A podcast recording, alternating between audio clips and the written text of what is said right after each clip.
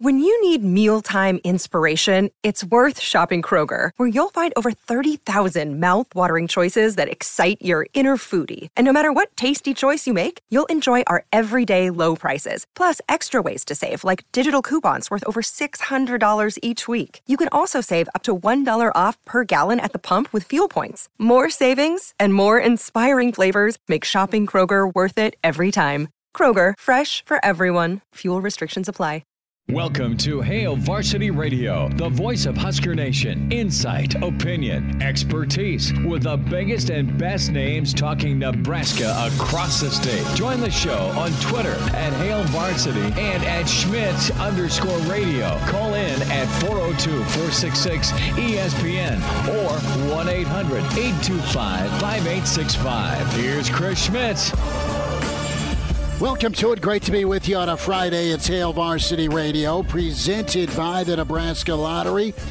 Chris Schmidt, uh, Elijah Herbal, and you. Numbers to dial us up 466 3776 466 3776 800 825 5865. You Can find us on Twitter. Give us a follow at Schmidt underscore radio for Chris Schmidt and Herbal Essence for Elijah Herbal. And uh, as always, find and follow us on Twitter at Schmidt underscore radio. Chris Schmidt at Herbal Essence for Elijah Herbal. Coming up on the program, we'll dive into some high school hoops and the weekend for Nebraska basketball. Jacob Padilla going to be with us in about 20 minutes with HailVarsity.com and magazine. Bill Doleman is in full Olympic mode. Billy D is not in Beijing, thankfully, but he is hunkered down, and uh, we'll be doing the biathlon broadcast play by play for that. Those uh, get rocking and rolling with the time difference, and uh, we will awaken Bill Doleman, get his take on the week and uh, the outlook for some Olympic coverage. In uh, part two of our uh, deep dive into the Joe Burrow story. Uh, longtime coach and uh, standout Husker. We talked to his brother Jamie yesterday, the coach Jimmy Burrow, uh, really talented defensive coordinator for years for Coach Coach Solich at uh, Ohio. Spent time with Coach Walden at Iowa State and Washington State, and was part of the Nebraska coaching staff under Coach Solich, late '90s, early 2000s. So Coach Jimmy Burrow with us in hour two. Have the numbers, can join us, and uh, we have a, uh, a weekend to get prepped for that Super Bowl party you may throw or may attend. Chicken wings aren't as scarce as they were a year ago. I uh, kind of got a kick out of the Golic conversation leading into us about what the, the do's and don'ts of chicken wings. But uh, on our mind, Elijah, uh, some some money making moments potentially this weekend for JoJo Domann and Cam Taylor Britt. Uh, we saw Samori Toure do his thing last night in the East West Shrine game in Vegas. The bigger question uh, red zone efficiency for Nebraska on paper was pretty good, but you know it had its moments, ups and downs from a consistency uh, in the big moments of so many tight ball games last year. So as we look at some projected numbers here. You look at JoJo uh, in the Senior Bowl and, and Cam Taylor Britt. Uh, early projections have Cam Taylor Britt uh, that fourth, fifth round window. JoJo Domann grade wise is is in that third to fourth round as well. That could go up or you really don't know till draft day. Uh, the story is, is always interesting when you look at guys who fall or jump based on if a, if a team likes you. It just takes one. And I think there's a, a lot of teams that are intrigued by JoJo Domann as he's been deemed the unicorn because of what he's done.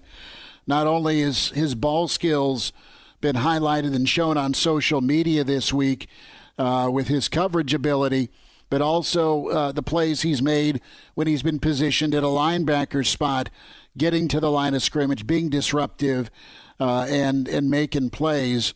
He's been just a gem for Nebraska. A guy overcame two ACLs. He's going to improve his draft profile. You want JoJo to stay healthy. He has been incredible. And you go down the list of Huskers that uh, you remember. Obviously, you go back a decade, you remember what, what Suh was and is. Uh, I remember Prince Amukamara and Alfonso Dennard in the secondary that were really, really talented. DeJon Gomes was, was a wow guy and kind of a turnover machine. JoJo Domann, to me, is a lot like Nate Gerry with the speed, the versatility, the agility. But I think JoJo Elijah's been one of Nebraska's best defenders the last 10 years, not only for his versatility, but what JoJo's been able to do from a security standpoint. Elijah, the guy didn't miss tackles ever, and he was in a lot of unfavorable spots, my friend, one on one. And I think that Ohio State game, his final game in Lincoln, was one of the best games he played, but one of the best games I've seen from a defender. I don't want to quite go Mike Brown, but he does have. Uh, I reminisce about JoJo's ability to tackle, kind of like Mike Brown, just when it comes to one on one, making the play making a splash play and helping out a defense. And, I'm going to make some comparisons here. They might seem lofty, but uh, if you know anything about me, I'm a Broncos fan, which means I've had a lot of time to study some NFL draft draft prospects over the past couple of years. yes, you have. And uh, and, and, what JoJo reminds me of is just that prototypical modern day NFL linebacker. And these two comparisons I'm going to make are both guys that just finished their rookie years. Both of these are, are a little bit lofty. I think these guys may have been a little more refined than JoJo coming up, but but two guys he really reminds me of Micah Parsons and Jeremiah Owusu-Koramoah. Uh, Micah Parsons obviously had a great year with the Cowboys, and then uh, Koramoah slid to the second round last year, got picked up by the Browns, and then also was, was one of the best pieces on their defense as a rookie last season. And, and what they did so great was uh, Owusu-Koramoah was at Notre Dame, and he spent most of his year kind of like JoJo, lined up in the slot corner position, covering a, a, team's slot receiver, which is a very hard role. But then he was also sideline to sideline, just like JoJo, could get after the passer. Micah Parsons might be the, the loftier expectation. That guy's a, a freak of nature, but I think those two guys just showed you what the value of a guy like JoJo Domann is in the league. I think JoJo might need a little bit of work uh, lining up five yards behind the line of scrimmage and playing that typical linebacker position. But we've seen guys, similar body types as him, uh, doing similar things in college, making splashes early in the NFL. And I think NFL scouts uh, might be seeing something like that in JoJo. And uh, we'll see how he does at the combine and uh, and in the draft, which is, I know, what, three months away now, two two and a half months away. Uh, so it's, it's a ways down the road. He, has got a, a ways to go to be able to, to rise up the draft boards. But I think he does have comparisons of, of guys who are making splashes in the NFL right now. You know, and, uh, the, the, the Nebraska comp is is Gerry to me, just because of the speed and, and and Nate started out as a linebacker and then they moved him back to safety and the way Nate Gerry came up, filled the hole as that thumper safety to make plays against the run. JoJo's done that, but what's the defense going to do? I mean, they'll they'll they'll have a Gifford ready. They'll they'll work on finding that next hybrid guy. But JoJo Domann, as the defense grew, developed, got better, he was a, he was the, the, the tip of the spear for that. Honestly, with uh, with his ability, and I'm anxious to see him play out, ball out, and he has showed a lot. I mean, I'm looking at some of his his Twitter film right now, and the one-on-one drills where he's able to get downhill, and and guys, JoJo doesn't doesn't whiff on tackles, and the the, the ability to do to do so in space. There's a lot of film of him making plays on the football or just being able to make a one-on-one tackle, a lost art in football. He's uh, super talented. Best wishes to JoJo. Cam Taylor Britt. There's uh, some a Packer website that Really likes Cam Taylor Britt. Cam, of course, uh, chipped the tooth yesterday. Didn't miss workouts. Showed uh, on Twitter uh, the, the chippage that happened. And with Cam, I mean, he's a guy that you're hearing a, lot about uh, when it comes to just how phys- we, we've seen how physical he is. I mean, there's a, a lot of instances in you know, on Saturday afternoons or Saturday nights where he'd blow up some guy trying to block him at the line of scrimmage on a little bubble situation, and he'd go make a TFL. Uh, Cam was so good with his ball skills as well. And in Cam's career, he really did wonderful work when we think about Dotson and where he'll go with Penn State, right? That wideout uh, in Lincoln. uh, didn't do a, a, whole heck of a lot. Cam shut him down well. Cam uh, had a, a, really nice day against Michigan. I mean, that's Cam kind of maybe was trying to do too much the first part of this season. He really settled in and did his job, did it extremely well. Uh, and uh, he played crazy good football against Michigan. Uh, that second half of the Minnesota game, he really helped shut down that Minnesota offense that had put up enough points. And, uh, you know, you hope Cam can continue to do his thing. Uh, great size, very physical wonderful ball skills, and he just loves playing ball. So those are two guys to watch for. So what do you think about Toure? What do you think Samori did last night? When we talk about the East West Shrine game, he helped his stock. Uh, you look at five catches, 32 yards, two good looking touchdowns. And even what Toure did downfield. He's a really willing blocker. You need to be, obviously, in the NFL, but he showed the ability to do that in Lincoln, and he showed that in the All Star game last night. It kind of brought up the question of, well, why wasn't Samori used more in the red zone? Because wow, he was he was a good showcase. He was a matchup problem last night in the All Star game. Uh, you had uh, you had a lot of options in the red zone for Nebraska. They just didn't do well throwing the football in the red zone. If they were going to score, it was a quarterback keeping it typically. Occasionally, you get a running back to get in there with Rahmir Johnson or Yant. But uh, moving forward, that's a bigger question. Good story by Mitch Sherman uh, when it comes to the Nebraska offense it, and it being a work in progress. It's new, new parts, new quarterback, new line, new skill guys in some instances and uh, for sure a, a, new collaboration with the O line, running back, and offensive coordinator. Toure, to me, we'll get to the offense and the, the red zone in a moment here as we look towards spring ball. But uh, did Toure do enough in the All Star game last night to to become? beyond that sixth, seventh round guy? Did, did he show enough to maybe be a fifth round guy? I don't know where he'll go. Um, wideouts are. This is not fun, nice to say, but they're kind of a dime a dozen unless you're elite, elite, elite. But you just you see a couple of uh, of NFL squads are notorious at finding undrafted free agents and developing those guys to be uh, high level performers. I think of uh, Green Bay and I think of New England. Both those franchises find guys and in some instances take him off the practice squad, and uh, all of a sudden they're they're catching touchdown passes. I think Toure can work himself into a draftable receiver. That's not a knock on on his skill or ability. I just think it's uh, pretty good receiving class when you look at some of the first round projections. But just finding finding that roster, finding that fit, Elijah, for Toure will be key. And you see a lot of guys, and, and look at Cooper Kupp, where he came from and what he does to teams in the slot. Can Toure be that dangerous of a guy in the slot? I think he's got enough speed. It's just a size question for me on the outside, but he could make some catches and do some things uh, between the hashes or on those out routes at the next level. And I think what we've seen in the NFL the past couple years is there are great receivers that you can find on day two and day three of the NFL draft. So, um, I mean, we were even talking with Searles about this whenever we were talking about uh, Cam and the offensive line. It's mm-hmm. getting drafted in of itself is a statement, and it means you're going to make it through at least one year of the NFL, most likely, uh, without getting cut. You're going to either be on an active roster, on a practice squad, making a name for yourself. The, the bigger question for me last night was did Samori Toure enough Toure, excuse me, do enough to get himself a, a, combine invite? Did he do enough to get himself some individual workouts with some NFL teams? That's the bigger question uh, because. Uh, one game it does not define a career. Uh, Samori's got great film at Montana. He had pretty good film last season, even even if he wasn't necessarily utilized in a way that was uh, showing off his strong suit, say in the red zone. Uh, but did he do enough yesterday to at least turn some scouts' heads? And I guess it's throughout a whole week of practice as well to get that combine invite and get himself a chance to at least get work in front of NFL GMs, in front of NFL scouts, in front of NFL coaches. If he can do that, uh, I-, was impressed enough with his talent. I think somebody out there will take a flyer on him. I'm no draft scout, uh, but I was impressed with what I saw last night, and it sounded like he had a good week of practice as well.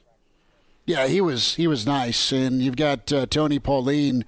He's a Pro Football Network guy and uh, he is he was raving uh, about uh, how well Samori ran routes, made big time catches, and uh, is someone to look at. Uh, the one-on-one drills, he looked good as well, uh, and then culminated last night with him getting a couple of scores, five catches. So they the, the, the draft Bible also, and that's that's a site that we've all heard of.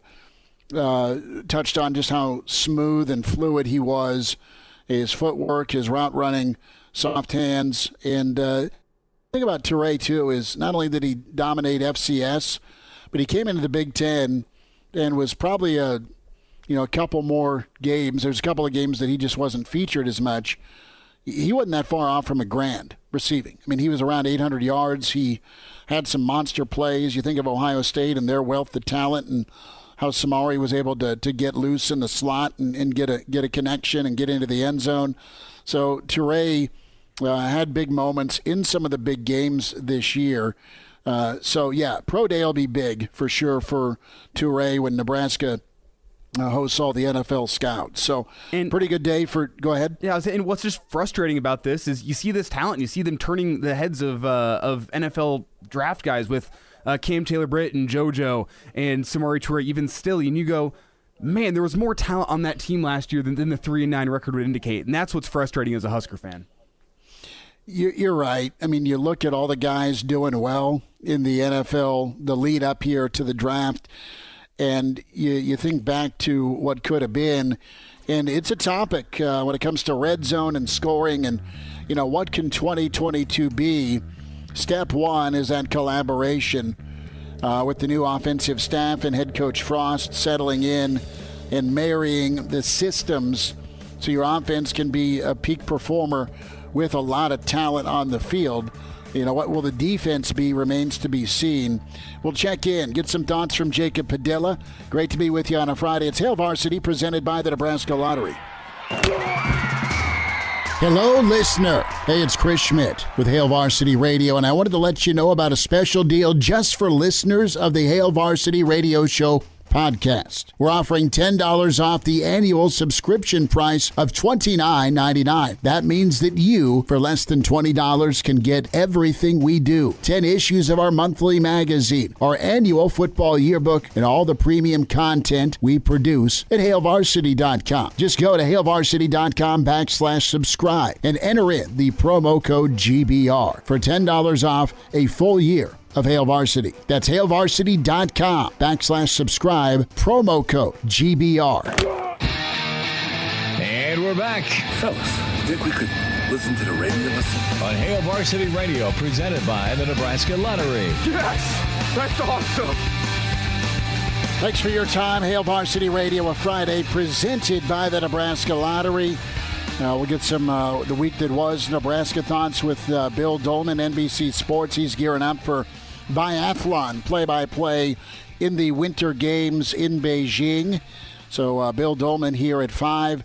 And then uh, the thought on uh, Joe Burrow, his run, Cincinnati's trip to Super Bowl 56. Proud Papa Jimmy Burrow going to be with us in hour two. We uh, welcome in to talk some hoops and some high school. Jacob Padilla with us from HailVarsity.com and magazine at Jacob Padilla underscore. Jacob, what's a good word? How you doing? Hey, I'm doing all right. Just uh, made a trip down to Lincoln to hear, hear Fred Hoiberg talk today, and uh, go check out some high school hoops tonight. That'll be uh, great. We'll get to the this, the weekend schedule of hoops tonight and tomorrow. What what do you think of Fred today? I know, uh, and we'll have the audio a little bit later on, but uh, he was kind of out front and very uh, very understanding about the, the frustration, specifically when he was talking about the fans and what the team's trying to do versus what's actually happening. Uh, he knows that there's a bottom line here to win, but uh, he's as is sick. A lot, uh, Jacob is is anybody that Nebraska's not gotten over the hump. Yeah, and I think uh, people tend to take his like stoic nature on the sideline as oh he doesn't care.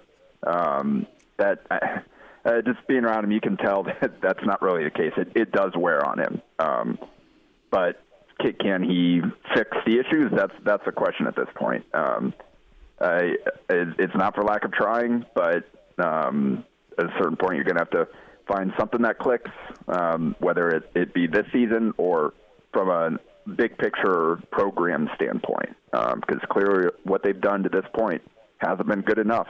Uh, that's they stand at 0 and 11, which is in conference play, which is worse than either of the, the past two years. So um, part of that is the schedule and the way that it's stacked up. I mean, you look at who they played versus who they've got left. That basically um, the rest of their games outside of that season, the kind of season finale at Wisconsin, are all against the the rest of the bottom half of the, the conference uh, outside of themselves.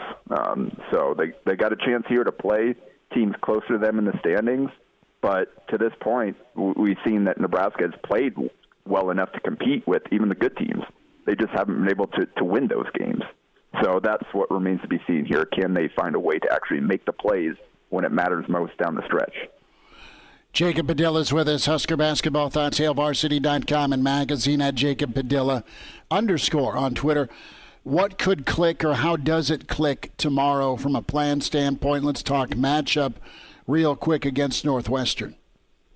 Yeah, it'll be interesting. Northwestern's a different kind of team than they've played um, really almost all season, at least against the the, the high major teams that they've run up against, um, where you've got more of a stretch big in Pete Nance uh, playing a whole lot of minutes there. Ryan Young, who's kind of their more traditional post, he's averaging uh, nine and a half a game and shooting well from the field, but he's only playing about 18 minutes a game. Uh, a, lot of the time, they've got uh, Pete Nance out there, uh, who, who's 6'10", but um, he's uh, listed 225, I believe. He's more of a stretch guy that uh, more of an athlete versus a back to the back uh, back to the basket center, which is w- what they've run up a lot against in the Big Ten to this point. So it'll be interesting to see how Derek Walker handles that matchup compared to the ones that uh, he, he's dealt with thus far, because he's definitely the key for this team. Um, you got to do a good job of keeping Boo Buie out of the paint. Um, he's averaging 15 points and five assists. He's he's an okay shooter, but um, he's not a great shooter. So you, you really just have to stop him from creating for himself and for others. Uh, I think uh, we'll, probably see uh, a lot of Trey McGowens on him. Uh, Chase Audige is uh, another wing out there that can score the ball. He's not particularly efficient overall, but he's certainly capable uh, if you don't defend him well. So that's kind of the the trio of their double digit scores that are going to be top of the the, the scouting report. And um, Northwestern, one thing about them is they they do not turn the ball over. They're one of the best in the country at taking care of the ball. So this isn't a game where Nebraska is going to be able to, to to shoot the passing lanes and get some cheap steals and get out in the open court that way. They're going to have to just defend really hard, get, get a rebound, and then get out and, and try to run that way. Um, so it'll be a little little bit different style than what we've seen thus far. But uh, again, uh, Northwestern is three and seven or three and eight now in, in conference play, um, and but their, their largest margin of victory this season uh, is ten points uh, against their twenty points against Purdue rather. Uh, but outside of that, they, they've been competitive in every game that they've played this season. So this isn't one that you're going to have going to be able to um, uh, get out of there with an easy win, but it is a, a team that Nebraska should be able to hang with. Jacob Padilla with us here on Hail Varsity Radio. And, and, Jacob, one of the things that was interesting to me in uh, in Fred Hoiberg's press conference today, and we have this cut, we'll probably play it for you next segment. Uh, but one of the things that was interesting was he said we we are yet to play a team that's sub 500, and I think he was referring to conference record as Northwestern at three and eight is going to be the first sub 500 conference record uh, that Nebraska will play this season. But when I look at the Big Ten standings, Nebraska is actually the only team in the Big Ten with an overall record uh, under 500, and they're the only Big Ten team with a home record under 500 as well. So just as you look at this season as a whole. Is it Hoiberg's worst season to date, despite the talent he has on the floor? Uh, I should say his worst season at Nebraska, uh, despite the talent on the floor. Yeah, I mean it's it's right in line with uh, where the previous two uh, seasons were um, through 22 games. Um, give me a second here. Um, uh, well, anyway, um, it's going to be tougher to find than I thought. But uh, anyway, I just kind of I went back for my column on Wednesday and did kind of compare all right, where were they through 22 games in each of the past two seasons? And uh, it's right in the middle. There was uh, one season he had five wins, another he had seven, and right now they're sitting at six. So it's kind of right in line with what they've done the past three years, and considering the expectations and uh, this being year three, uh, I think similar results is definitely much worse. And this isn't what I think they expected. Uh, I don't think this is the plan was to be able to. I think by this point, you thought you'd come with some of the pieces you're bringing in that you'd be able to compete in the Big Ten. Uh, the the transition classes were out of the way. This was you had the returning core. Uh, you you had talented newcomers to add to the, the um, add to the mix, and here you are at the same place that you've been the, the last two years. So um, certainly a very disappointing season thus far. Jacob, did Fred get into his decision with Tominaga the the final 12 minutes? And I know Keisei sparked him on offense, took some good shots, didn't really force anything. But man, he got worked defensively. I mean, they went right, Michigan went right at him when they needed the bucket. Either his man got behind him or he got lost or he didn't box out. And, and he's not the only guy that, that's missed a box out this year, but he's just uh, uh, liability might be a strong word to use defensively, but he just struggles. He has struggled this year in a transition to the Big Ten defending. And and I, you tell me, was it more of a pitch count with Trey to, to roll with Tominaga, or did did Fred just want to roll with a guy that helped spark him? What was your take on Michigan, and what do you foresee with Tominaga's role in minutes to, uh, tomorrow? Yeah, he said he stuck with that group because he thought they gave them the best chance to win, and um, I I agree. I, I don't. He didn't specifically talk about the end of the game, um, which is the like I, I, I get rolling with a hot group. Mm-hmm. Uh, doing so for 12 and a half minutes is a bit uh, excessive, especially uh, needing them to make plays down the stretch. Uh, he, he said he didn't think fatigue factored into uh, the way the game ended, but uh, still um, so a lot of uh, basketball to play straight with, with the same group out there. And uh, like even if like yeah, you, you stick with a hot group, but in late game situations, in coming off of a free throw no less, you have the ability to sub um, based on the situation and go with your best defensive players when you need a stop. And that's where I didn't understand keeping uh, Trey McGowens on the bench and, and leaving Tominaga out there. Because you're right, he was the guy that turned his head uh, uh, on the post entry pass and let DeVante' Jones cut, back cut on him for the go ahead layup. And then he's the one who gave up the offensive rebound uh, on the, the following possession after uh, Nebraska still had a, a chance to to, to give themselves a shot to go for the tired lead. Um, so that was two costly mistakes that he was on uh, that he was responsible for. In addition to losing his head and getting the technical, mm-hmm. Hoiberg said he, he doesn't. He's one of the most passionate guys he, he's been around, and he doesn't want to ever take that passion away. Um, but at the same time, it still feels like that was a situation where uh, maybe you need to set uh, set an example and help help him learn from the mistake he made. Um, even with the, the positive plays he had made leading up to that point, um, doesn't mean you got to sit him down for the, the rest of the game. But um, I, I think typically that that's a situation I think a lot of coaches would take a guy out there. Um, but Hoiberg decided to stick with that group uh, the rest of the game, and they did get him back in the game. They had it tied w- with two minutes to go uh, but couldn't make the plays. And again, that that is kind of not making substitutions on uh, down the stretch coming off of those C.J. Wilcher free throws is kind of the biggest. Uh, what I, th- I thought was definitely a mistake and was, was confusing to me in the moment and shortly after the game. Jacob, got about a minute or so, minute and a half, bud, but games that have your attention on the prep hardwood this weekend. Yeah, um, got next weekend is really where things ramp up. You got the, the Heartland Hoops Classic out mm-hmm. at uh, Grand Island on Saturday, so I'm looking forward to that. But um, this weekend, uh, I'm gonna, I think uh, tomorrow, after get done in Lincoln, I'm gonna try to get back for that Elk, that Lincoln Southwest at Millard North game at 5:15. Um, that's Southwest that has a chance to go there and earn a, a really big win. Uh, they, they've kind of been up and down so far this season. They're, they're kind of lacking that that really big win to go on their resume as we kind of inch towards uh, the the postseason here.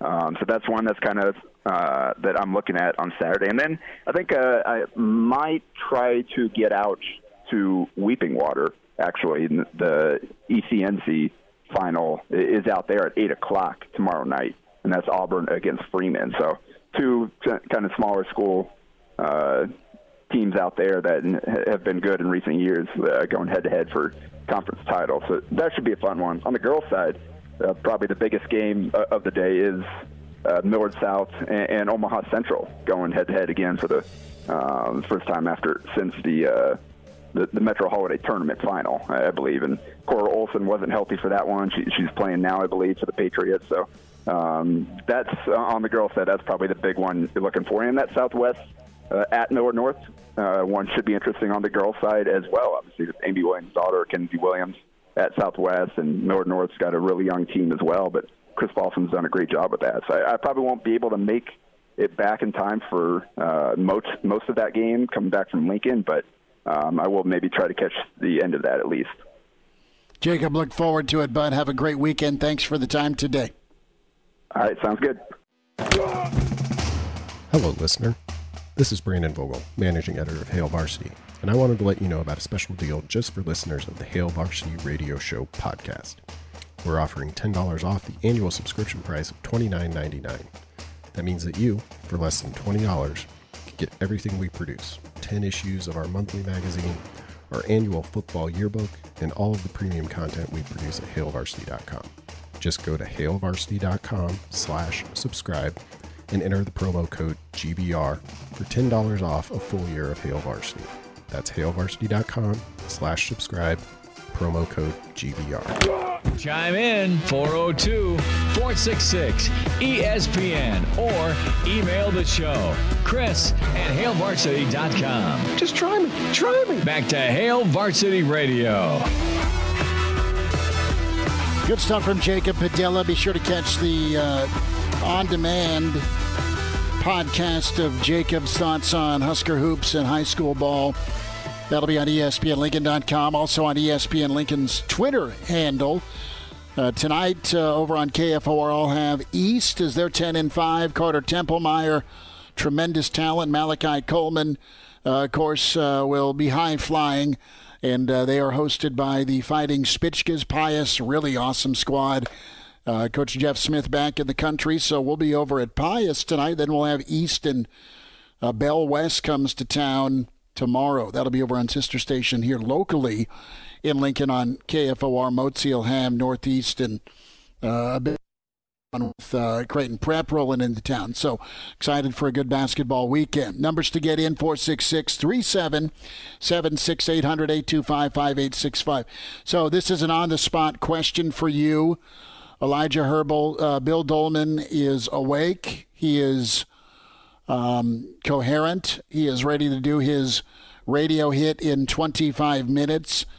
Do we want Billy D on camera? He's asking, does Elijah want me on Streamlink? Oh, I mean, I'm, I'm willing to have him on stream. It's kind of up to him. I know he's. Uh, this is essentially like 6 a.m. for Bill Doleman with how his uh, his new schedule's working. So I, I was going to leave it up to him. If, if he's willing to come on camera, we'd be more than happy to have him. We'll uh, we'll uh, um, we'll ask him. we'll just say, "Hey, Bill, do you want to throw your lid on, brother, and and and get fired up on a Friday before biathlon play-by-play?"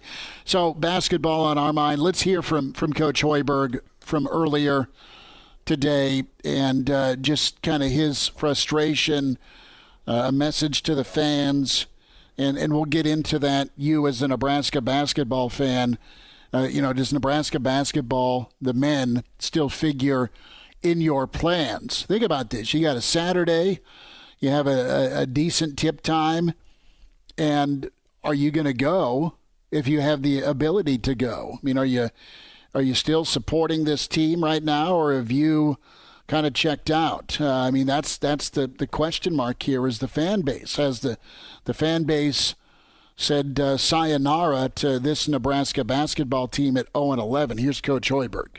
There's not one person in this program that doesn't have frustration with not being able to get over the hump and get some wins. Uh, you know, one thing I'll, I'll, tell you is these guys are continuing to go out there and battle. Um, you know, they're practicing hard, which I know doesn't mean anything, but you know, they're not laying down. They're continuing to go out there and you know give us a chance. We, again, we just got to find a way to get confidence to know that we can win these games, and it's the single most important thing is winning close ones. And you know, I've talked about in the past when you have those teams that have the confidence to know you can win. It's a beautiful thing. And right now, we just have to find a way to get over the hump. Um, you know, I, believe me, I know this business. I know what it's all about. You have to win at the end of the day. That's the only thing that's important. We're going to keep grinding. We're going to keep going out and practicing and preparing, and hopefully give ourselves a chance to win. Um, you know, our schedule. We have not played a team in league yet with a sub 500 record, and we knew January was going to be a grind. Uh, you know, so again, we've had plenty of chances. We just got to find a way to get over the hump. Amen. Uh, he is saying all the right things. More importantly, Elijah Fred Hoiberg means what he says with the intensity, the practice, the, the way this team's gone, and uh, the last couple of, of ball games that have ripped your heart out if you're on that team. Michigan, I mean, you play them down to the wire. It's not a great Michigan team. That isn't Nebraska's fault. It's still not easy to go play well or win at Crisler Arena. You have the Rutgers game where you led the whole damn thing until the final 90 seconds, similar to the Michigan game where you uh, traded runs, and that was kind of a new uh, situation for Nebraska because I was expecting them to go away a couple of different times, right? I mean, uh, they didn't though. They they got blown out of the water, 21 to six type uh, start of the second half when the big ugly got back in for Michigan. And uh, then the, the run Michigan put together after Keisei's freak show at midcourt, but Nebraska found a way to battle back. Here's, here's why Nebraska fans are, are checking out, and it's just because of what they see. They're Nebraska fans, the feedback we get, they're turned off at times by lack of effort, and it's not that they're just lazy. It's it's the it's the simple do your job moments on a defensive closeout, on a box out, or just the communication part defensively. And then on the offensive end, you still see some selfishness. And selfishness is beyond dribbling into to four players. It's time and space of a shot. I mean, you continue to, it's better, but it's not better in key moments where you can pull the ball back out and try and work it around, work it around the perimeter, use the, the ball movement to get a better shot. You see guys launching from three too often, and I know that's why they were brought here. But uh, allegedly, you recruited a bunch of really good three point shooters that, that hasn't translated. Uh, so you see missed box out, you see empty trips, you see untimely turnovers, you see poor shot selection. You, you, you saw all of that in the final two minutes against Michigan. That's how you lost that ball game. And then you didn't keep your composure either. Uh, at least the, the key moment where you're up uh, a handful of points against Michigan, and all of a sudden they get four free free throws, and it, it's a one point ball game. That is what's been eroding the fan base because that that attendance has been dwindling and continues to dwindle. I don't know what crowd you'll see tomorrow. I know the weather's going to be nice. I hope folks go out and support the kids and, and see the team.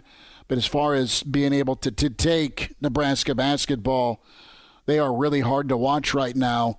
And it's not for, for their effort, but it sure as heck uh, is because of some of their execution and the same habits they have. And that's that's just it. I mean, it's just not a, a first response for a lot of the kids on the team to box out, to do the little things. And, and maybe they can grow out of it and get better by season's end. But long story short, you're still 0 11. Well, I think another factor here is why would you watch the men's basketball team when the women's basketball team plays the game the right way, makes clutch shots, doesn't try to do too much, and is just overall uh, m- more fun to watch? I'd say. I mean, I was at my my bowling league on Tuesday night, and speaking of that, my team is currently uh, second overall in the uh, the citywide tournament standings. So that makes me happy. Yes, uh, but we, we had both games on. It was uh, Michigan on one TV, and the next TV was the women's basketball team. And it sure seemed like uh, the people were more invested in watching the women's basketball game on Tuesday night. So uh, I think that's also a, a part of it. Here is man, this men's basketball team does nothing but disappoint. But guess what the women's basketball team does? They get it done. They win basketball games. I personally, at this point in time, would rather watch the women than the men. You hit a key word there, and that is investment. And there's not a, an expectation for the Nebraska women to win every ball game. But you know what? The way they play, the way they share, and just their approach to the game – is is able to stomach. And by the way, they'll they'll win, and they've got a big win over a, a top five this year. Uh, the men, meanwhile, uh, are a lot of fun to watch, especially the way Bryce has grown. That part of this team is fun to watch. And and I like what Walker's doing, man. He's a stand-up guy. I'm glad that Trey's back, but overall, watching the, the same miss up time and time again in crunch time moments, and it's it's not like they're they're having a a moment where it's they're they don't know what to do. It's that they don't do it. We'll wind down hour one next. And now, and now back to Hail Varsity Radio. One final time this first hour, Hail Varsity presented by the Nebraska Lottery. Chris Schmidt, Elijah Herbal is uh, coming up. Bill Doleman, and then the defensive coordinator for Coach Solich and proud dad of, of Joe Burrow, Jimmy Burrow, coming up here at 525. Their adventure that has been this Cincinnati season and Joe's, uh, well, rise in football. He's been a party to watch, man. He's been outstanding. Reminder to buckle up. Coaches make substitutions during the game to get the best player on the field. Getting behind a wheel after drinking also demands a substitution. Sober drivers are the only choice. A DUI costs more than you think. A message from the Nebraska Department of Highway Safety Office. Can send your emails, chris at hailvarsity.com, or uh, tweet at us at uh, Schmidt underscore radio at Herbal Essence for Elijah Herbal. So, Elijah We'll get Bill Doleman's take on this, and I know we're a little early, but better early than not at all. And we'll kind of refine what our, our Super Bowl eating plans are. But Americans will eat over a billion wings on Super Bowl Sunday. And uh, last year, a record went down 1.42 billion wings trashed, eaten, absorbed. That was what the National Chicken Council survey said. Last year, I had to go to three different spots to find wings because there was a wing shortage, and I waited too long. And I'm more about either getting them them from the cold case or kind of that smart chicken packaged, you know, little party wings versus the frozen kind. How do you do wings? Are you going to buy them or are you going to make them? Elijah, what's your go to? Well, to be honest with you, I or stay. you a boneless guy? I stay away from wings on the Super Bowl. I, I mean, I, I, like wings. Don't, really? Don't get me Why? wrong.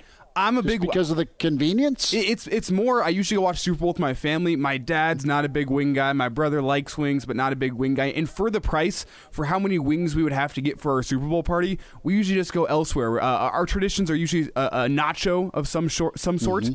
Nachos are big on the Super Bowl. Little Smokies, huge for us on the Super Bowl.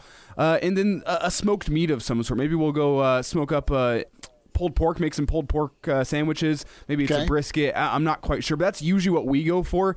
The wings, it's just the price whenever it gets to Super Bowl time when you got to buy, you know, 60 wings, 80 wings for the Super Bowl party. It, it just it's just too much. No, I don't. I don't disagree with you there. I think I paid premium wing prices last year, but it was totally worth it. Are you a jalapeno and sour cream guy on your nachos, or how do you do your nachos? So it, it's simple. You go with uh, the Velveeta and the Rotel. Yes, classic, and, and then you just uh, make up some uh, some ground beef with the uh, the taco mm-hmm. seasoning on top. You go shredded lettuce. You go uh, sour cream, and then if I'm feeling dangerous, those uh, I think it's the pickled jalapenos, the jalapenos that come in the jar that like aren't as spicy as a typical jalapeno. I think they're pickled, Okay. but I'm not quite sure what actually goes into that mix. But the, the ones that aren't going to be uh, burning your face off for the next half hour after you eat the wings. No, that's see, and I just I do like living dangerously and then sharing the wealth later uh, with the, the the jalapenos. I mean that's that's a that's a go to, but no, I uh, I'm pretty much uh, spray a little butter, do a little Old Bay, a little garlic seasoning, and then sea salt and black pepper for my wings in the air fryer. If it's nice next Sunday, may have to get the old smoker out and do my my uh, Asian uh, sesame Oh, wing good. coating and smoke those. Bill Doleman's on the way with Hail Varsity. Pardon the interruption, but I'd like to save you some money. Hey, it's Chris Schmidt with Hail Varsity, and I wanted to offer listeners of this podcast $10 off the price of an annual subscription. That means that you, for less than $20, can get everything we produce 10 issues of our monthly magazine, our annual football yearbook, and all the premium content we produce at HailVarsity.com. Just go to HailVarsity.com backslash subscribe and enter in the promo code GBR for $10 off a full year of Hail Varsity. That's HailVarsity.com backslash subscribe, promo code GBR. Welcome to Hail Varsity Radio, the voice of Husker Nation. Insight, opinion, expertise, with the biggest and best names talking Nebraska across the state. Join the show on Twitter at Hail Varsity and at Schmidt underscore radio. Call in at 402 466 ESPN or 1 800 825 5865. Here's Chris Schmidt. Thanks for hanging out into hour two. It's Hail Varsity Radio, presented by the Nebraska Lottery. Chris Schmidt, Elijah Herbal. We're streaming live because it is, Friday at 5 with the Pride of Fairbury NBC Sports and his Olympic coverage. His play by play you'll watch all winter games long with NBC. Bill Doleman with us on ESPN Lincoln Facebook, on ESPN Lincoln's Twitter. I'm watching footage right now of the Jamaican bobsled team getting ready to rock, getting ready to roll. They are all sorts of excited. I'm excited Bill Doleman's not in Beijing. God love him. Billy D, good to be with you. You are gearing up for the world to watch, the world to hear. All about biathlon, my friend. How you doing?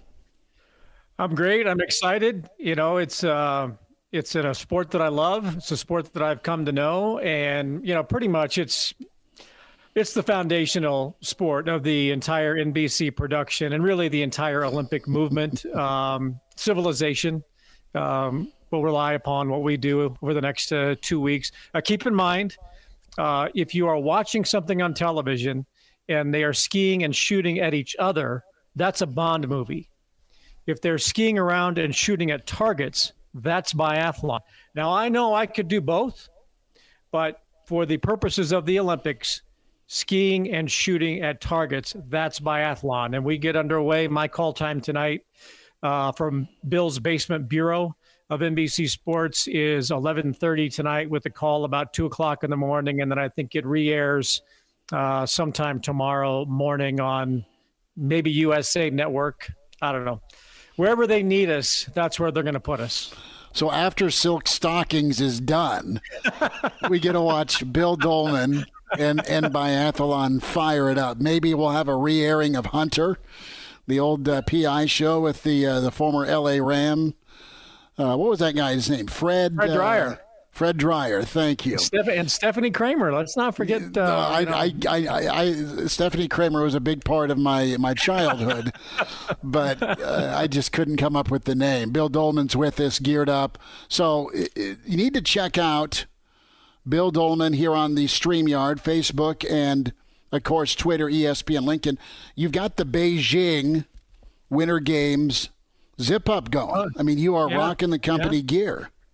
Yeah, and they were very kind to me. I, because I'm not in Stamford, I thought I was just going to get uh, a, a T-shirt, uh, but no, they, they they sent the whole the whole thing, and uh, I've got more uh, hats and uh, uh, stocking caps, a nice vest. Uh, they uh, they decked me out for those times when uh, Shaggy's got to go out and we got to go for a walk. So uh, I'm very appreciative of that uh, of the swag bag I got from them. Now, now, can I ask you really fast uh, if you take biathlon out of it? I know you're a big biathlon guy, but in terms of all of the the winter sports that are going to be going on the Olympics this year, which is your favorite one to watch? Because I know I personally prefer Winter Olympics to Summer Olympics because the half pipe is amazing, downhill skiing is amazing, you got speed skating, all of these exciting events going down. So when you take biathlon out of the equation, which is your one from a, a non biased perspective to watch?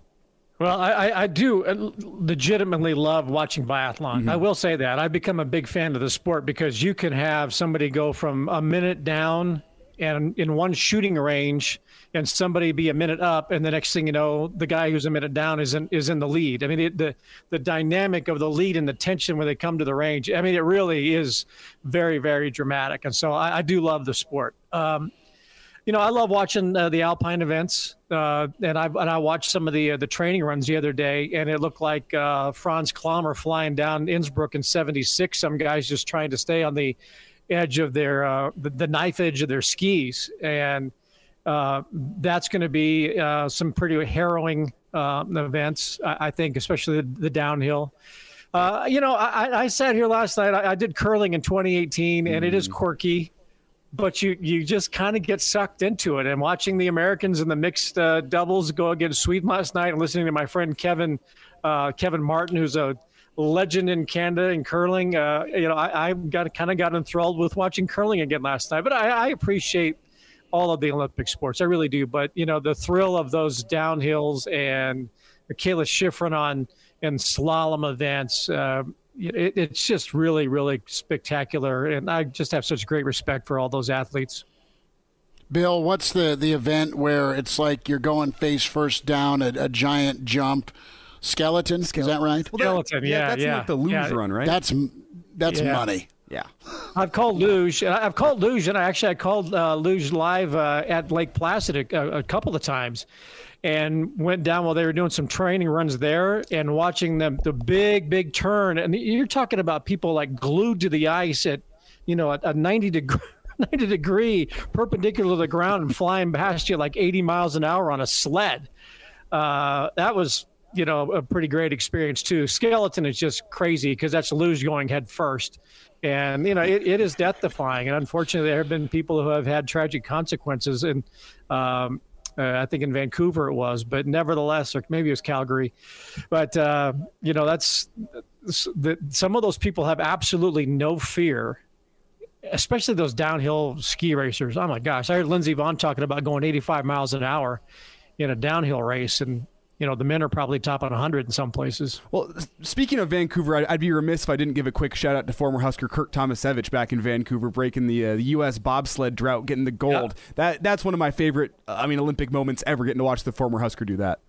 Yeah, yeah. Uh, it, there, there are some quirky events. I think bobsled's a little quirky, curling. Let's face it, biathlon, it's like, how did they come up with that idea, you know? Um, but if, if, if it's quirky, they're going to call me and I'm going to go do it you know. So, Bill, I want to go to Nebraska. Let me just say, let me just say this too.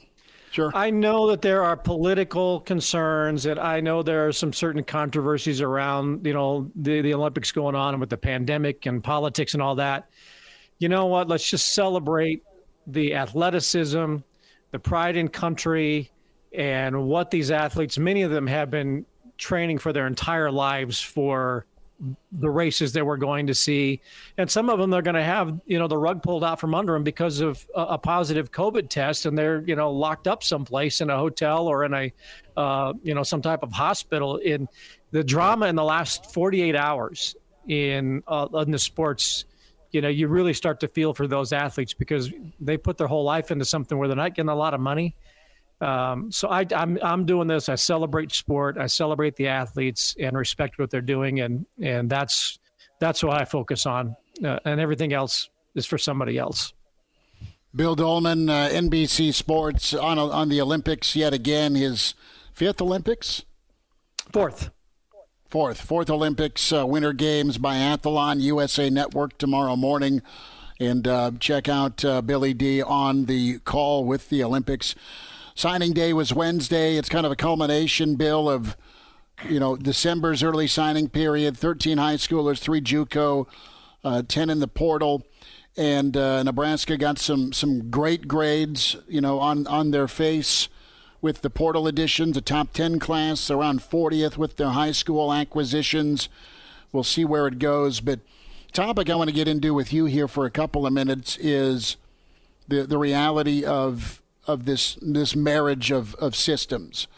What Frost has done, the success it's had, at least from a yardage standpoint, uh, the goal now is to translate it into red zone points and and you know get up over that 30 point 35 point number mark whipple uh, well documented what he's done with quarterbacks and how effective he was in the portal uh, not only with with Chubba Purdy but also you get Casey Thompson in here and the ability to work with some of the guys still on Nebraska's roster you've got a developer in in Whipple you have a developer and a great eye for talent in Mickey Joseph. You have a developer and also another eye for talent in Applewhite. So you've got a new setup, and uh, there's a bit of a language barrier per Coach Frost because everyone's coming from something different. But what do you what do you envision the offense doing with all the wideouts, 13 on scholarship, some high profile talents from the South on top of what's returning? You know what what is the offense going to be? I think at Scott's heart, he wants to run the ball, and statistically, he's been more run than pass. Whipple's been a pass guy first, but he gets with his NFL background and how they adjusted to beat Clemson running the ball, not successfully, but at least it wasn't a one dimensional offense. What do they mesh to do, at least for spring, so it can be something that's pretty vicious in fall for this Nebraska team? Well, I've had a suggestion, you know, just real quick about Nebraska basketball that we kind of get to where we're just playing 30 minute games. So I'm going to okay. try and get that done. You, you, you're, with you're, Nebraska that's, football, that's step number one. with Nebraska football, I, I think that we're going to try to have two footballs out there at a time so that they can try to work all these quarterbacks that they're bringing into the system. Now, three is too many. But I think if you had two footballs on the field and you've got, I'm still, you know, loyal to Logan Smothers because Logan Smothers was loyal to Nebraska. All right, you've got Purdy coming in, you've got Thompson coming in. Those three guys are going to battle it out, and the younger guys are going to learn. Now, I, am I'm, I'm pretty sure I can get that done, but just let's just say there's only one football. Mm-hmm. One of the good things about uh, you've got a new system coming in with Whipple. You've got Scott, as you talk about having his own language, uh, but you're bringing in a couple of guys who have played at the collegiate level that would be accustomed to uh, having the experience of, of a college system. So I think they're going to be able to learn how to speak the same language together. I think there's that just comes with experience. If you're bringing in a high school kid and everything is new, it might take a while. But I think with Thompson and Purdy's experience and Logan Smothers' experience with Scott Frost, I think that those guys will all get on the same page fairly quickly. Now, in terms of what you're going to see out of that offense, um, you know, Mark Mark Whipple with with Kenny Pickett uh, being a Heisman Trophy finalist, I think most people thought, well, they must have been throwing the football around like, you know, uh, you know, the Dan Marino days, or or you know, where they were just throwing it around 75, 80 percent of the time, and they threw the ball. He threw the ball. Pickett, 497 attempts last year, 4,300 yards passing. Great numbers. Completed like 67 or 70 percent of his passes, but in total, Pitt threw the ball 544 times last year. They ran the ball 525 times. I think people would be surprised with Pickett. They would think, well, they just threw the ball all over. No, there was actually some balance. Now, was it a great running attack? No. You had three guys that had um, 100 plus attempts and three guys that had over 500 yards rushing. Nobody had over 700. Nobody had a 1,000. Nobody, no 1,500 yard rusher. So this whole running back by committee thing that they've got going on at Nebraska with what 40 running backs now in the room, um, or I should say, probably an auditorium now. Um, there's going to be probably a lot of guys. Eh, I shouldn't say a lot. There will be three or four guys getting the bulk of the carries based on what they did last year at Pitt with an All America quarterback. Nebraska doesn't have an All America quarterback yet, but they've got experience there. But that was balance. 500, almost 600 passing attempts with Pickett and still 500 attempts uh, on the ground with all the running backs they had. And they also had uh, eight guys with over 20 catches. One in particular, Jordan Addison, had 100 catches last year. So clearly he's the favorite target. But you've got uh, seven other guys with 20 plus catches. So that should keep most people fairly happy. And Nebraska's not going to have Austin Allen next year. Uh, Vokolek, I think, is back right at the tight end position. So mm-hmm. they've got to try to figure out the go to guy with Allen, Allen gone. But for the most part, that receiving room, I'd look at that and say, okay, nobody's going to get 100 catches. But it looks like the, the, the potential is there for a lot of guys to have 20, 30, 40 catches. If Thompson, Purdy, or Smothers, or Haarberg uh, can distribute the football around successfully. But they've got to have some continuity at quarterback. It can't be a revolving door. Bill, I uh, want to switch gears. About two minutes left. Uh, a thought here as we gear up for the Super Bowl. Zac Taylor and uh, Joe Burrow ready to rock in L.A. Of course, McVay and company. Uh, they're they're back in the Super Bowl. Do you look at uh, I guess the Callahan era, and Chattel had a good column on this earlier in the week. Do you look at the the Callahan era a little bit differently now? Uh, no. Zac kind Zac emerging to where he's at now professionally and getting to the Super Bowl. Cincinnati's been a, a ton of fun to watch. They have been, and it's been fun to see Zac grow in that role after going 0 11 to start and to get to where they are. And, and congratulations to Cincinnati, which has not exactly been the best run organization over the last probably 30 or 40 years. They've had some high moments, but a lot of lows. Still the same ownership. Uh, I had a friend. I've had friends that have played for the Bengals in the past, and we're not quite impressed with their experience. But you know, Zac has gone in. He got the chance and has made the most of it. And part of that probably is the fact that he was eager to get that opportunity, so that maybe he didn't know what he didn't know. Now, certainly, his father-in-law, Mike Sherman uh, probably you know gave him some uh, tutelage and as to what to expect and what to demand and what you can what you can do. But you know the way Zac has you know ingrained himself in the Cincinnati community, the way he has responded to the fans and they respond to him, it's wonderful to see. There's no question. And could he have done that in L.A. with you know? No. I mean, look at Sean McVay, who's a pretty good coach, I think by all accounts, but there's not that community feel with Sean McVay it's all about community with Cincinnati. And uh, I think Zac, if they win the Super Bowl, could probably stay there forever mm-hmm. uh, if he wanted to. But uh, he's he's done well by Nebraska. Look, Callahan brought in some nice players. There's no question. Ndamukong Suh, maybe the best of all. Zac's a great story because Harrison Beck, we said on the show, was going to be a bust, and they better go get somebody, and they got Zac Taylor. So we were right there. Um, but look, the the Nebraska football tradition was, you know, go big red, black eye, you know, for the most part. Uh, we lost some pride during that era. And so, no, I don't look at it entirely differently. But Callahan clearly is a great offensive line coach. He brought in some great talent, but he was just not a great football coach at the University of Nebraska. Bill Doleman, Brian Fairberry, watch him, NBC Sports, Biathlon, and uh, Bill's fourth Olympics. Bill will check in next week, time permitting, for you. Thanks for being with us today and, and squeezing us in ahead of your call. And about this time uh, of the day, I'd like to say good night. and have a pleasant tomorrow. I'm going Billy, to bed. take care, brother. Pardon the interruption, but I'd like to save you some money. I'm Brandon Vogel, managing editor of Hail Varsity, and I wanted to offer listeners of this podcast $10 off the price of an annual subscription. That means that you, for less than $20, can get everything we produce 10 issues of our monthly magazine, our annual football yearbook, and all premium content we produce at hailvarsity.com. Just go to hailvarsity.com slash subscribe and enter the promo code GBR for $10 off a full year of Hail Varsity. That's hailvarsity.com slash subscribe, promo code GBR. And now. And now, back to Hail Varsity Radio. Back into it, it's Hail Varsity Radio, presented by the Nebraska Lottery. What a run for the Cincinnati Bengals. What a run for Joe Burrow. We say hi to uh, Proud Papa, and of course, uh, uh, Husker assistant and, and player uh, a few years back. We say hi to Coach Jimmy Burrow. Coach, uh, how's it been? I mean, I got a hundred questions to ask you. Let me say first, congratulations.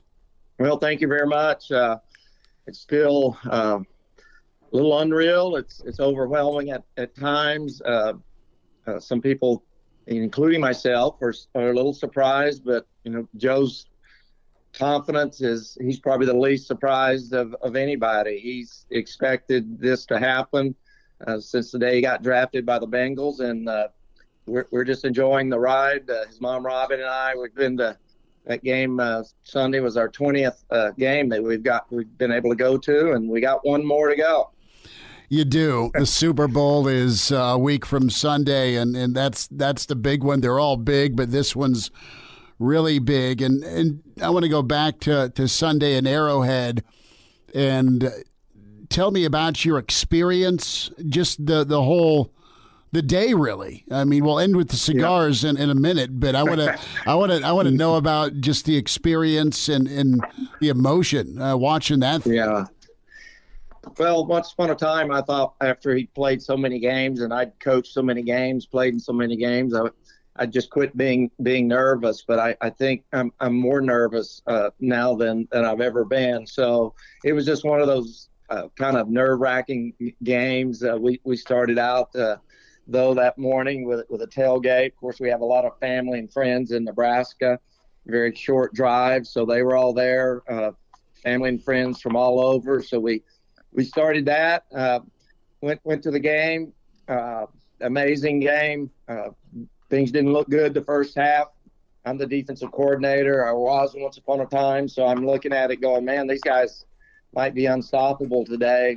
Uh, defensive coordinator made a made a great uh, uh, change of plans the second half and and uh, shut those guys down. Joe got rolling uh, with with Ja'Marr Chase and Tee Higgins somewhat.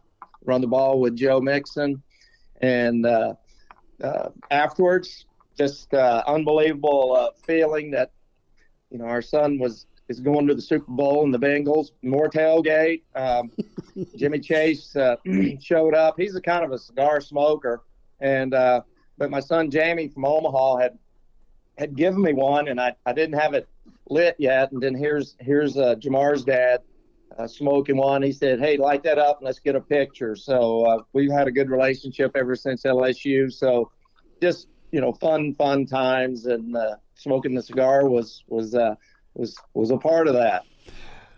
Jimmy Burrows with us here on Hail Varsity Radio. Of course, uh, Joe in Cincinnati after the Super Bowl you're probably watching it through different eyes, well, different different each eye, right? Because you've you've got your defensive coordinator hat on all those years at Ohio and Iowa State, and then you're watching it as dad, uh, and what a what an idea to drop eight into coverage. I mean that that three one seven was I, I've I've seen a lot of Chiefs football, and I've not seen them struggle like that. And I mean, it, and the defense played great. I mean, the offense did their job, yes, but yeah. as a D coordinator, well, you had to appreciate the the adjustment. You know, yeah, Lou Anarumo, he's a friend of mine, has been for a good while. This he just did a, a, an awesome job. You know, they drop eight. Uh, one of those guys, I think, usually probably Sam Hubbard. Uh, even though he was dropping in the middle for those short crossing routes where where they just kill people on with uh, yards after the catch. And but but Sam was also uh, uh, spying the quarterback, and then those other three just kind of were were kind of keeping keeping the uh, Mahomes at, at bay, so to speak. I mean, you don't you're normally not able to do that, but they were able, able to at least keep him in the pocket, and then eventually Sam would would rush or they'd run him out of bounds because he had to retreat so much. But yeah, just a great job. That that defense has has really uh, been great all year. I mean, there's a few times here and there that they've uh, uh, given up some points, but uh, you know, Joe would be the first to tell you that the most valuable players on, on, in this particular game was was our defense. Jimmy Burrows with us, Coach. Has Joe soaked it in? Have you been able to soak it in and have fun with it, or is it still like okay? mission still in front of us, and that's that's the Super Bowl. Yeah, I mean he he's always said that that's that's his goal, and and until until he can get that goal, I mean there's there's celebrations certainly every week when they win a big one, but uh, he's he's uh, grounded in, in what has to be done these next two weeks. I'm taking care of uh, all the ticket things and and the hotels so that he hasn't he doesn't have to do do that stuff. He's kind of in his same routine. It's it's weird. He wins a big game to go to the Super Bowl. He gets home and uh, the next next day uh, he's playing playing video games with his uh, his old high school friends like he like he normally does. So uh, that's just Joe. But uh, you know they'll start preparing I think today and and uh, but his his focus has has been unbelievable all year and and really always ever since he really he went to LSU and, and they went on that magical 2019 run. And it helps to have Ja'Marr Chase with him too, right? Oh, so, uh, yeah. let's let's spend let's spend a second on that chemistry because it was magic in the title run in 2019, and then you're able to get Chase where you did in the draft.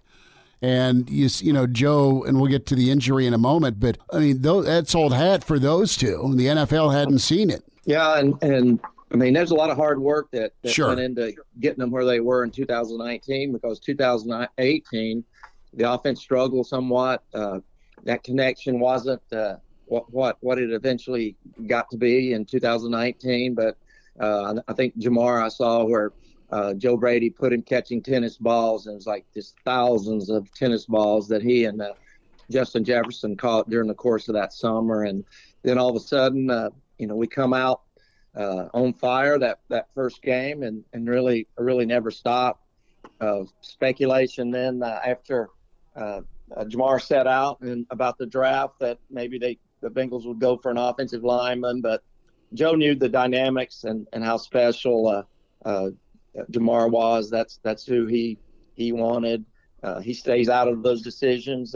he he knows that that's not part of his his responsibility and his job. I'm sure they asked him about Ja'Marr, and I'm sure he he said how how awesome he would be. But uh, when we when we drafted uh, Ja'Marr, I just knew that that that bond uh, would would take hold. He dropped some balls in preseason, but I don't think anybody really remembers that now. No, so, I don't. Uh, and uh, special, uh, awesome receiver.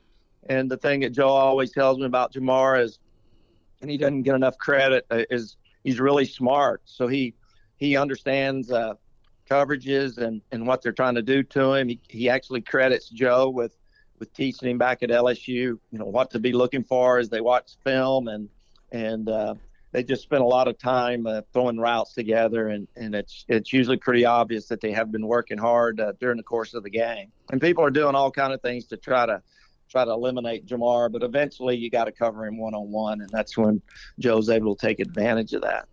Jimmy Burrows with us, few minutes. The Super Bowl run for Joe in Cincinnati, Hail Varsity Radio, Heisman, national title, number one draft pick, division winner, playoff run, Super Bowl. I mean, that's uh, that's more than a T-shirt. That's really, uh, really special, Coach, and uh, it's it's been so much fun to watch and interested here with, with Joe and his drive and his confidence. You touched on a little earlier, but also he has been able to come back from injury and a really serious injury and, and look the same. And I know uh, he's put the work in for that, but even when he's being flustered, his accuracy is incredible. Touch on his his recovery from, from the knee, if you could. Yeah. Well, he, he went uh, out to California, and, and uh, Dr. Neil ElAttrache was his surgeon. Uh, Aaron Reynolds took over the rehab as a therapist there for uh, a month or so, and just did an awesome job. Uh, then he he moved back to to Cincinnati. Nick Cosgray is the physical therapist there, and and that whole team and, and medical staff uh, really at both locations were unbelievable. He has a private uh, uh, strength coach, Dak mm. Who who played for me, and Coach Solich at uh, Ohio University. I recruited him. He was an all. He became our strength coach, but eventually he he wanted to move over in Cincinnati, and and Joe hired him. So there was a team, and that included. Uh, you know our, our family to, to support Joe and be with him along that that way. Uh, we went to California with him, and uh, but there was a lot of people involved, a lot of hard work. Uh, it, it didn't happen overnight. It, it really there was a few uh, practices or in that first week that he was a little hesitant to uh, being in the pocket with with bodies around him and and uh, but it didn't last long. He got back to normal uh, as, as far as feel, feeling comfortable. But then, not until really after the bye week was in his mind able to to do the things you saw him do uh, the other day, as far as uh, extending a play and and uh, getting away from the rush and those type things. But uh, it's been a process, and and I'm sure there's still work to be done in the off season. A lot of people say you're not truly 100% until that second year. Mm-hmm. So, uh, uh, but it's it's been phenomenal to to watch the the progress that he's made. And as I said, a lot of people deserve the credit. Real quick, Coach, touch on the, the connection and fit with Zac Taylor. Of course, the, the Nebraska angle with, with Zac and, and, and Zac's always been a just a great offensive mind and, and really talented player himself. But touch on Coach Taylor if you could.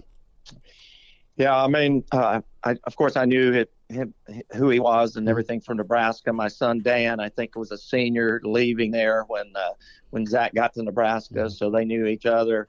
And then when he became a coach at Cincinnati, we always worked their camps and spent some time oh. over there uh, with with their group of coaches. And so I I got to personally meet him then, and then just phone conversations.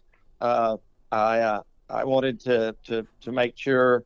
Uh, you know that, that when Joe went over there, that that uh, he knew who Zac was. They got the, the uh, meet at the combine and and talk, and then you know I had some conversations and really uh, built a great relationship. And and Joe, the good thing about Joe is he he trusts uh, uh, Zac and and uh, Callahan and his quarterback coach, uh, Coach Pitch, uh, and they trust him. They give him a lot of responsibility. he can change the the, the blocking as he sees fit. He, he can change the play. And kind of a funny thing is his headset and his helmet went out a few weeks ago or in the Tennessee game, and he called four plays on his own before they could get it fixed. And and, and Zac uh, reminded him after that that from then on, don't don't just fake like something's wrong so you can call your own uh, play. But uh, it's an unbelievable relationship, and it and it and it uh, just continues to get get stronger. Like what you hear? High quality radio and podcast is part of what we do at Hail Varsity. Hey, it's Chris Schmidt with Hail Varsity Radio, and I wanted to offer listeners of the Hail Varsity Radio Show podcast $10 off the price of an annual subscription. That means that you, for less than $20, can get everything we produce 10 issues of our monthly magazine, our annual football yearbook, and all the premium content we produce at hailvarsity.com. Just go to hailvarsity.com backslash subscribe and enter in the the promo code GBR for $10 off a full year of Hail Varsity. That's hailvarsity.com backslash subscribe, promo code GBR. And now. And now, back to Hail Varsity Radio. Jimmy Burrows with us, Coach Burrow, Hail Varsity Radio. Joe and the Bengals off to the Super Bowl. So you got the suntan lotion ready. It's been frigid in the Midwest. Are you ready for LA? Well, I, I, I, wouldn't want to be out there with, without a shirt on, no, no matter what the weather was. So, uh, uh, but any any warmth at this time of year is is positive. Uh, it's going to be a, a, a, really a special uh, four or five days. We're still working on the the whole uh, logistics of, of when we're going, what what we're doing, where we're staying, and uh, I mean it's a it's a process, and a big part of, of Joe's preparation is not to get distracted mm-hmm. by, by all the, the things that have to happen. And that's why his, his mom and I are, are working uh, with the Bengals to, to make sure he doesn't have to do all those things. So, uh, but it's fun, blessed to be a part of uh, Joe's journey. Last thought here, Jimmy Burrows with his uh, coach, uh, Nebraska, adding Bill Busch and Mickey Joseph to Coach Frost's staff this year from LSU and uh, reaction from you. And I know Bill Busch pretty instrumental in in uh, helping Joe kind of figure out LSU. Yeah, Bill's a, a, a good friend, and I, I knew him, uh, uh but but not well. To tell, you, tell you the truth, before the recruiting visit and our time at LSU, uh, big big part in in recruiting. Uh, not just Joe, but recruiting Joe's mom and I to, mm-hmm. to feel good about the decision to go to LSU. He's a great recruiter. Uh, he does a really good job uh, coaching, and uh, I'm sure the, the special teams uh, are going to benefit from from Bill being uh, being being involved in that. Uh, so that's a that's a great thing. We've I've talked to Bill. He texts me basically after every every game, and uh, uh, we're excited for him.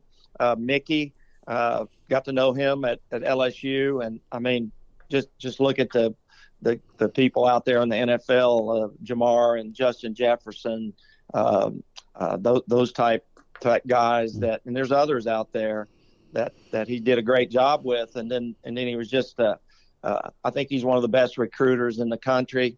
Uh, once again, check out who he recruited at LSU. The uh, it's documented. It's there's proof in the pudding there, and and uh, I'm sure Scott feels great that that he's able to to add those two guys, and we're excited to for for Nebraska to have them uh, full time coaches now with with uh, with Scott Frost and the Huskers. Coach Burrow, enjoy. Best to you and your family. Thanks for a few minutes today. All right, thanks thanks a lot, guys. Go Bengals. Well, that's the uh, coach and a proud dad, Jimmy Burrow, with us on Hail Varsity Radio. They are geared up. Bengal fever as uh, the Super Bowl week will commence uh, on Monday, and big thanks to uh, to Coach Jimmy for for coming back with us. We've had him on a few times. We had a great time with uh, brother Jamie yesterday, and uh, Burrows are just an incredible group of folks, wonderful family.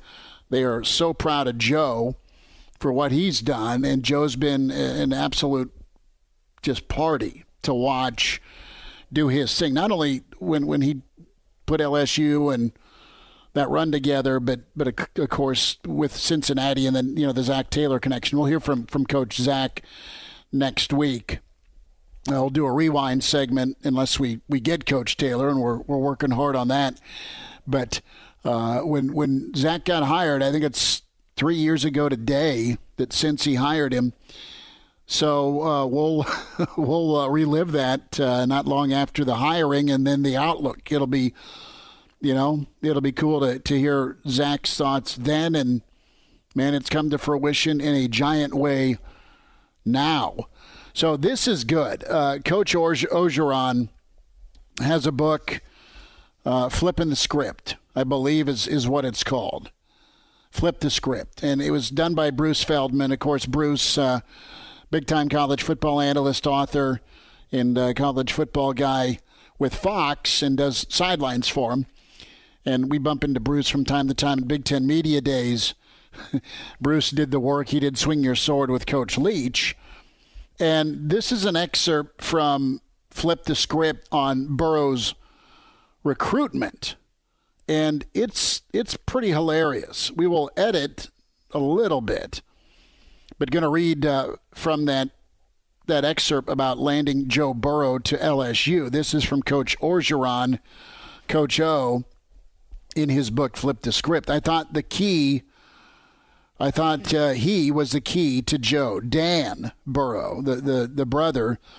And uh, Dan was an honest guy, gun ho. I knew I'd make a good, I'd made a good connection with him that weekend. He was the one who broke the ice that Saturday. I was pretty sure he believed that LSU was the best place for his brother. And this is quoting Ed hey Dan, what's what's Joe gonna do? And you know Dan's response, well, coach, it's his decision. Hey Dan, bleep that, LSU or Cincinnati. Listen, Dan, I want you to reach down there and check your blank. If you got two, you need to give him a call and tell him LSU's the best place for him. Uh, are you going to let him go to Cincinnati instead of LSU, Dan? Dan's response, well, it's going to be up to Joe. Danny, if you love your brother and you want what's best for him, and I know you do, you got to call him and be firm with him. Dan's response to Coach O, yes, sir. I know you love your brother, and you know that the best decision for him is to go to LSU. You got to be strong and forceful in how you say it. Dan's response, yes, sir.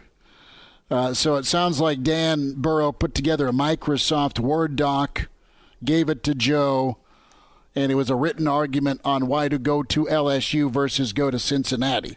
I think I think Fickell was at Cincinnati, wasn't he? Yeah, that was uh, his first year there, wasn't it? Right, and then they went four and eight.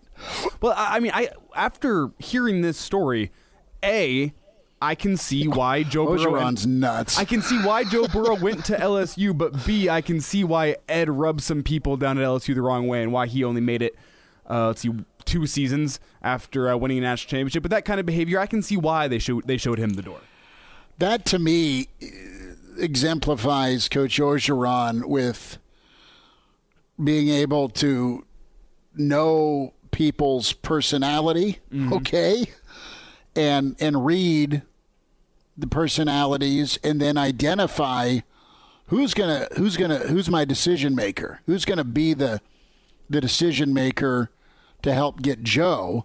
And we, you know, we heard from from Jamie and we heard from Jimmy just the, the LSU experience because they, they, they struggled with it. I mean, truth be told, I mean, the, the Burrows probably aren't real big transfer people, right? And you had an opportunity down at LSU. And I can just, that's just Coach O, man. I mean, he's been an insane recruiter, and I mean that as a compliment throughout his career.